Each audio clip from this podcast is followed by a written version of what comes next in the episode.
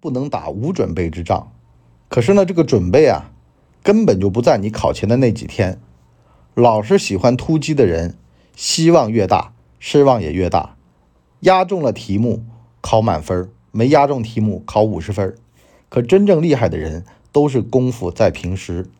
他知道自己能考八十五分，多一分他也不可能会有。可是呢，少一分，他也会觉得这张考卷有问题，因为呢，他的水平他就知道自己在那儿。难题学院专治各种疑难杂症，欢迎收听难题学院。大家好，欢迎收听难题学院，我是文博，你博叔。咱们今儿个聊聊啊，准备这档子的事儿。昨儿个呢，我们写作训练营啊，我们的小马哥在讨论一个人，叫戴威。这个真的是啊，条件那么好，可是呢。最后呢，一手好牌打稀烂。完了呢，我们就开始啊，讲到了这个准备的问题。今儿个呢，就跟大家扯扯这个闲篇儿。话说呀，前两天呢，我去参加了个考试。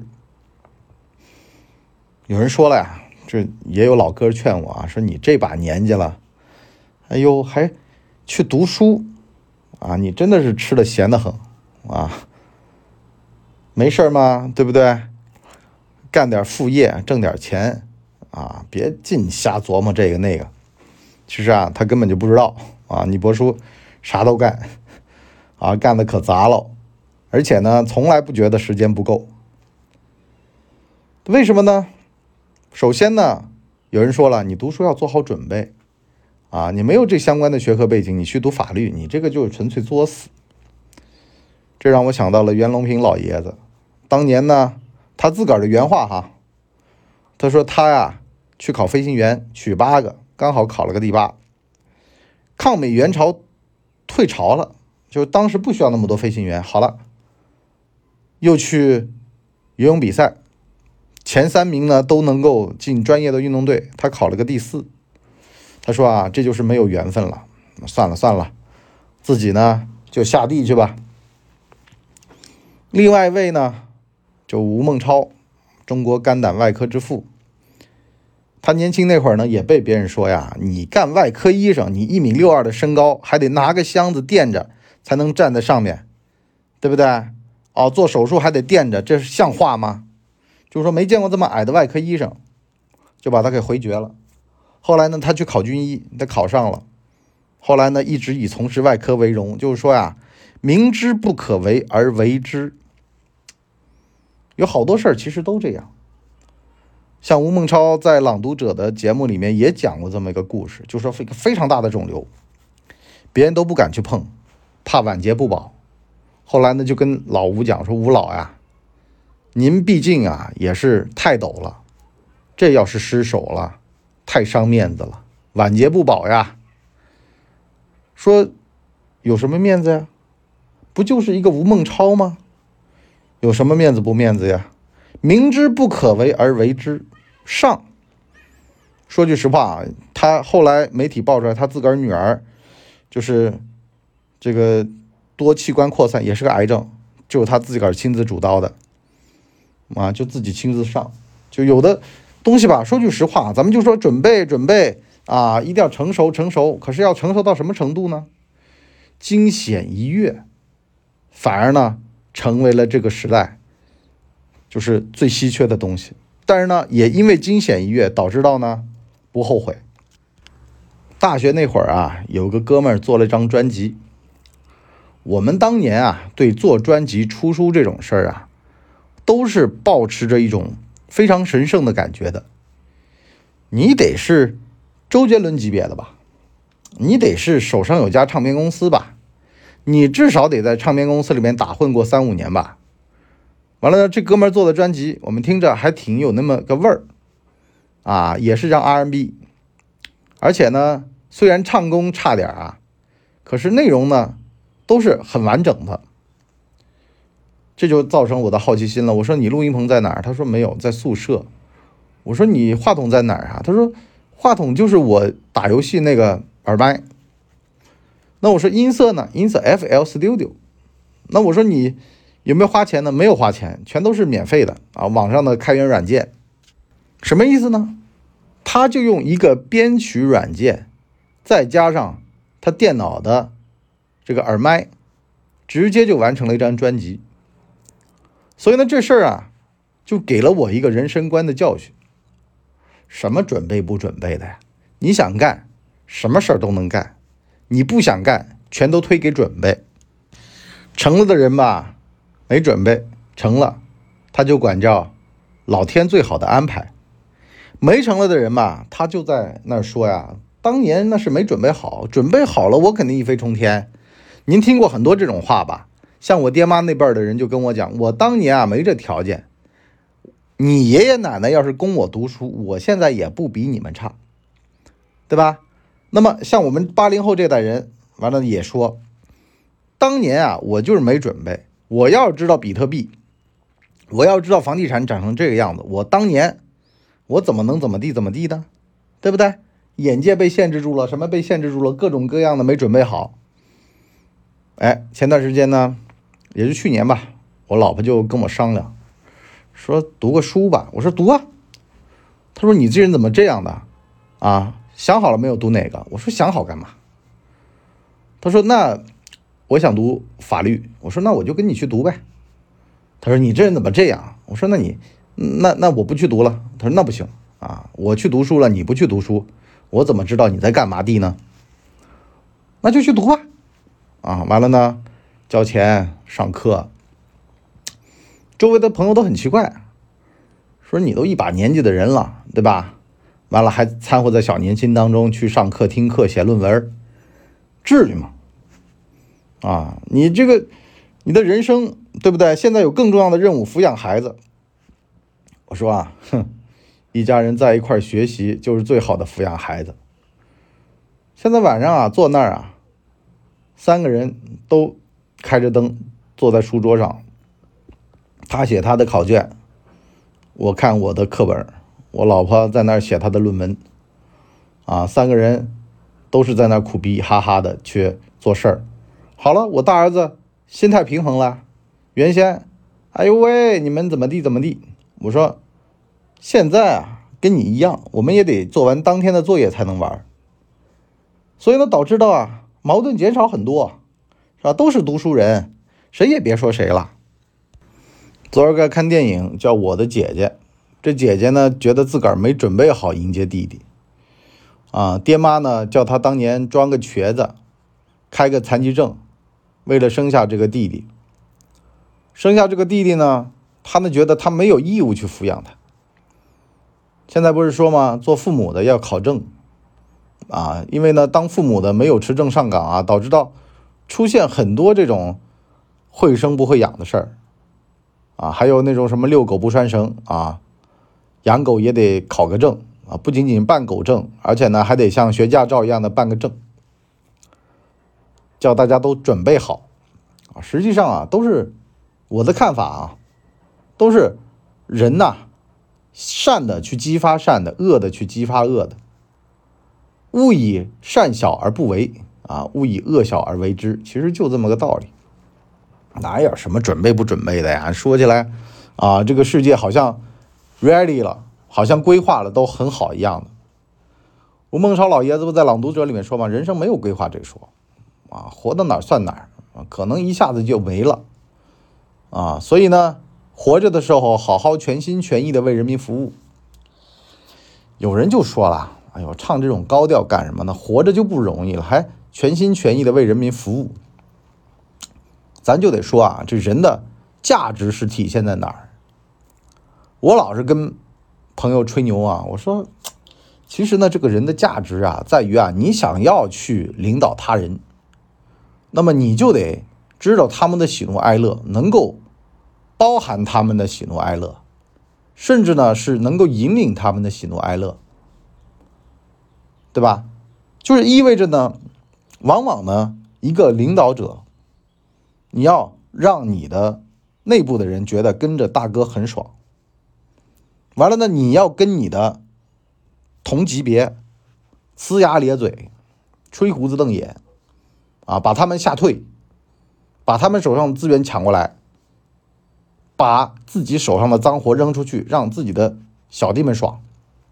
面对自己的上级，对不对？要让他非常满意，啊，让他觉得反正不拱你上去，我晚上睡不着觉。啊，这就是管理，这就是能耐。你要这玩意儿怎么准备呢？老是有人跟我讲说，博士啊，我没有准备好升职。我说他妈，这玩意儿还得准备呀，还得升职，还得准备呀。那你还有救没救了？你这以为你是学生呢？这就典型的学生思维。学生总觉得要准备好才去考试。哎，还没说我这考试呢，我就跑到浙大啊，在考场里面坐着。我老婆说：“哎呦，咱们俩是裸考呀，都没准备呀。”我说：“准备它干嘛？”好，英语卷一发下来，哎，一看全都懂。为啥呢？平时就看这个《Economist》啊，这种《华尔街日报》啊，反正阅读理解小菜一碟，词汇量小菜一碟，是吧？考到六十分就及格就 OK 啊，随便弄。完了，考法律傻眼了，全不懂。啊，我老婆说。得明年重考了，我说挺好啊，是吧？能干趴的先把他干趴下了，这样的话呢，集中消灭一文法律，英语肯定就好了。那么什么准备不准备的？人呢不打无准备之仗，但是呢准备都在平时。像我们看书啊，一天看个一页，一年下来能够看三百多页，毫无负担。听课学专业课。你可能听个一百天云里雾里的，到一百零一天通了，吃前四个馒头，这肚子吧还是空的。可是到第五个馒头突然感觉到撑了，为什么呢？胃给你发信号了，第五个进来了。可是前面四个你不垫着，你试试看。所以啊，这准备这个东西啊，都在平时。考前突击没用。你说你今儿个突然想升职了，你突然给自己加个班啊，听一下你博书的。职场生存力第一季到第四季是吧？通宵听，熬夜听，你也未必能吸收得了，这会拉稀的呀。所以呢，准备在什么呢？准备就在平时。袁隆平研究三系道一样的，他必须得走过湖南、云南，再到海南。虽然都是南，可是呢，此南非彼南。三系道的原理是什么呢？实际上就是。这个雄性不育株啊，因为呢水稻是雌雄同体的，自个儿能给自个儿授粉，那么得找到雄性不育株，完了呢再找到能够受孕的啊，再找到这个能够那个把性传传下来的啊等等的吧，反正是三种系。然后呢，终于啊在海南找到了这个野败，从而呢突破了科技上的难题。你知道这事儿怎么来的吗？这事儿就得从湖南再走到云南，最后再到海南，一步都省不了。科学就长这样，科学就这么个无奈。爱迪生研究灯丝儿一千多种，你如果气馁了没了，你如果不气馁了，你如果没抓住机会也没了。试个一千种怎么够呢？是吧？可能是一万种都未必够，但是你就得一步一步来。一口一口吃，才能够走到那个步骤。而且呢，如果方法错了也没用。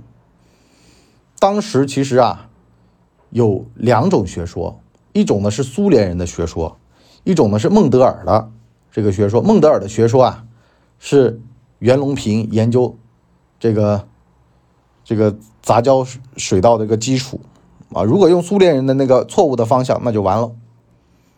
而且呢，这个三系呢还是日本人提出来的，啊，在当时的这个文化氛围下面，所以呢，都得在前人的基础上，结合当时有效的手段和信息，从而呢提升眼界，拓宽自己的这个路子，啊，找到正确的方向，而且呢，都是在错误和正确当中游走的，没有说一定会正确，也没有说必定会错误，所以呢。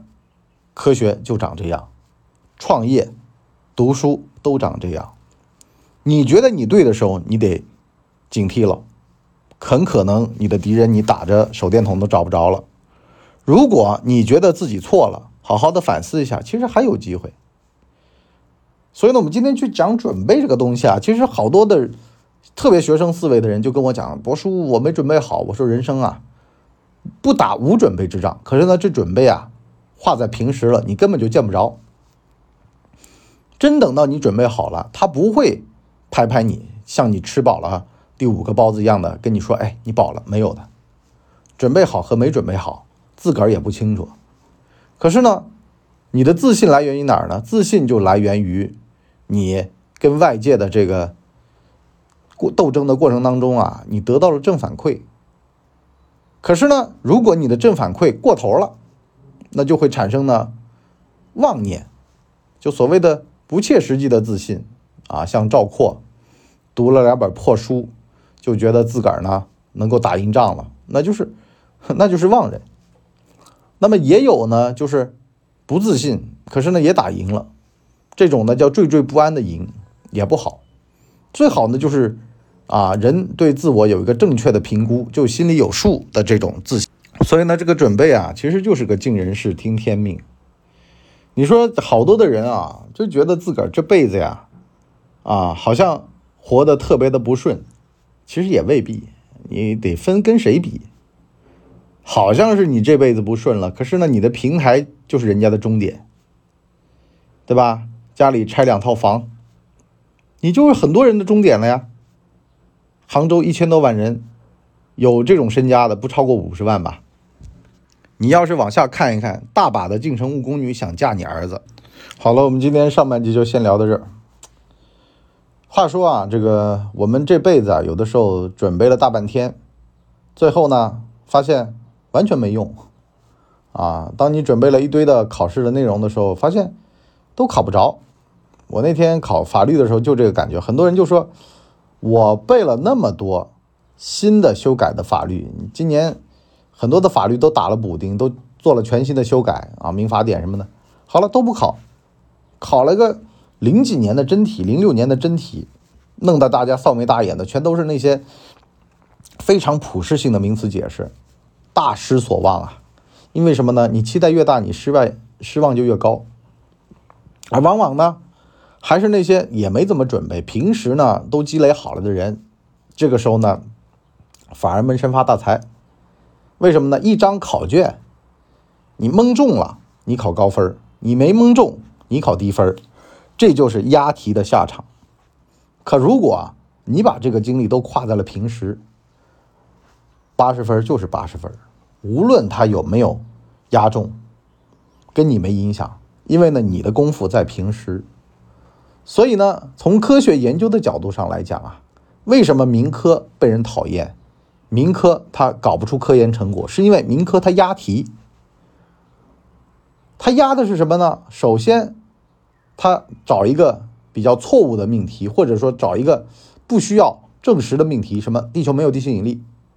完了呢，他就开始出来啊，告诉大家他的研究成果了。比如说永动机，因为这玩意儿是不符合科学定理的，啊，不符合，就是他剑走偏锋啊，他找一个，对吧？科学共同体都不予承认的这么一个东西。完了呢，在伪科学的道路上，啊，告诉大家，你看这个科学共同体啊不靠谱。我们这个在美国特别流行，是吧？地球引力，哎呀，不存在的，啊，进化论没有的。